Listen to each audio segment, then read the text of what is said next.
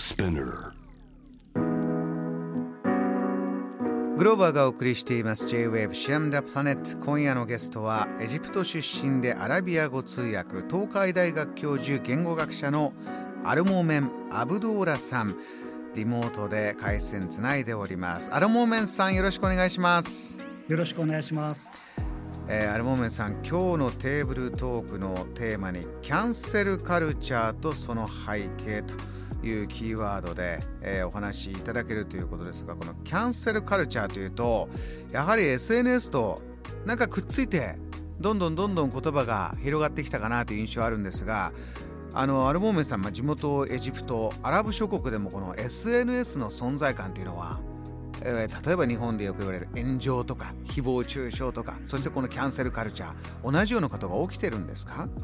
はい結構起きてます。これは特にあの一定の地域だけの現象ではないと思いますけれども、もう世界各地一定のもう範囲とレベルでは拡大している現象ではあると思います。これ、アルモメンサーはいつ頃からどういう背景で始まってきたというふうに分析されてます、はい、私自身この言葉はそんなにあの歴史ある言葉ではないと思いますけれども、うん、現象としては、まあ、SNS は別として私たちのその生活の中にはどこかにあったと思います。まあ、日本のあの文化の中にも「さらし」っていう言い方はあるんですけれども、昔多分江戸時代の時にこの罪を犯した人のこう名誉や社会的地位をこう、まあ、奪うじゃないけれども、まあ、その一つの罰として一定の状況の中でこう公衆にさらすっていうのが日本文化にはあると思います。まあ、同じようにアラブ世界もちろん、えー、似たようなものあると思いますけど違いは多分おそらくまだ伝統的にはこう名誉を晒すっていうことは非常に大変なことなんですね。アラブにおいては。うん、うん、なのでこう恥じるとかそういったこう伝統文化がある中では、まあ、日本に比べればまだそんなに広がってない広がってないって、まあ、まだ度合いがそんなに高くなってないなと思います。これアルモメンさんキャンセルカルチャーのこのキャンセルって言葉には今おっしゃったようなじゃ犯罪を犯してそれに対しての罰ではなくって、えー、うん、何か SNS の中で、えー、まあ、炎上ということですよね誰かの気分を害するようなことがあってその気分がバーバーバーと広がった時に、うん、えー、そのムードの中でじゃあ、えその批判にさらされている人をアサインしてる雇ってる会社なり、うん、えー、任命している何か役職なりを一回決めたんだけどそういうムードが出てきちゃったら、えー、やっぱり辞任します。やっぱり辞めさせます、うん、キャンセルをする、うん、こういったものが世界中でどんどんどんどん、えー、増えてくることによって今度そこまで辞めるまでこう SNS 上の批判が止まらないとか、そういうことになってきましたね。そうなんですよね。まあ、SNS と、まあ、誕生することによってこの現象はかなりにはこう弾みがついたとこれはまあ間違いないと思いますけれどもただこのキャンセルっていうのはどう受け止めていいのかいろいろ考え方もあると思います。例えばもしそれが日本語に訳すとすれば、まあ、取り消しっていう意味になるんですけれども、私が考えるにはこの取り消すっていうのは予定の取り消しではなく相手の存在そのものを取り消すような行動みたいな感じですね。ですからその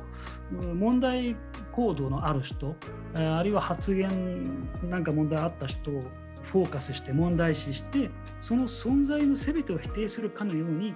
非難するっていうのが結構日本社会の特色の一つだと思いますけどうんただねこれは問題が例えば過去の行為やこう発言との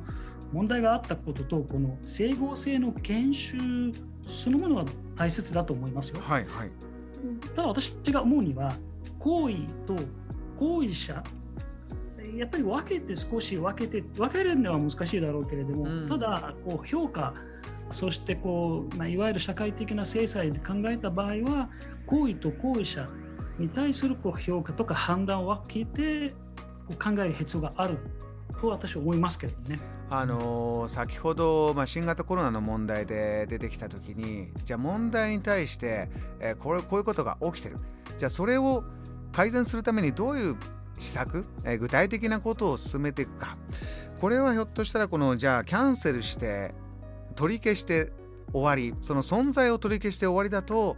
この改善次へのじゃあその問題がある出来事行動、えー、問題に対しての解決策がなかなか生まれてこない。そんな流れもあるんでしょうか？うん、そうですね、まあ、触らぬ神にたたりなしっていう考え方の日本だと思いますけれども、あのその人を取り消す、そんなに悪意があるとは私は思いませんけれども、ただ、やはりその関わることによって、自分にまでこう飛び火になるとか、えー、数週間私もとあの番組で、えー、取り上げさせてもらったこのリスクマネジメントっていう話にもつながるだと思います。うんやはりリスクを避けるためにはあの一切この関係性をなくすっていうことがあ多分、まあ、日本社会の一つの特徴なんでしょうね、まあ、集団主義と言われるけれどもそういったところにも現れると思いますがただ問題はねあのそこではないと思います。はい、つまりその私としてはぜひ注目していただきたいのが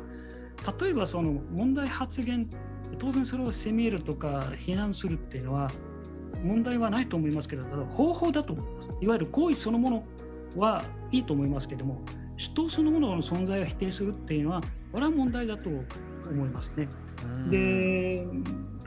しかも最近これを議論すること自体ははばかれる人も多くなってきてつまりそれを議論することすら擁護しているというようなちょっとレッテルをこう貼られさいそうな感じにもなっていますのでそうするとねはやっぱり危険だなと思いますけどね。アルモメンさんこれそこでやはり SNS の空間で今ね日本社会の中で日本がちょっとフォーカスしてあのお話聞いてましたけどそういう大きくこう分断されていくというので言うとトランプ大統領のねあ今大統領じゃないですけどそれこそ SNS の中でもう居場所がなくされてそれこそ存在をその中で取り消されてというあれも象徴的な出来事だったかなと思います。今も続いてるかもしれませんよね、うん、こういうものというのは SNS の影響力がどんどんまた大きさ増してますから今後どうしていけばいいのか、うん、どんなふうにお考えですか、まあ、まずはその議論すること自体は討論すること自体はそれはもうあるべきだと思います。つまりその私たちが持っている思想の自由の議論を維持していかないとこの現象はの本当は私たちの生活を良くしていくためにはいいのかどうなのか、キャンセルっていうのはいわゆるこうもう避けるっていうことなので避けるではなく真っ向から向かい合うということが大事なんじゃないかなと思います。違う意見を持つ者同士が、うん、えー、正面からいろいろ議論ができる、こういう場所、そして姿勢ですね、正面からこう議論をするっていうのは、一人一人の姿勢にも関わってきます。こういうものが大事じゃないかというお話です。JAM The Planet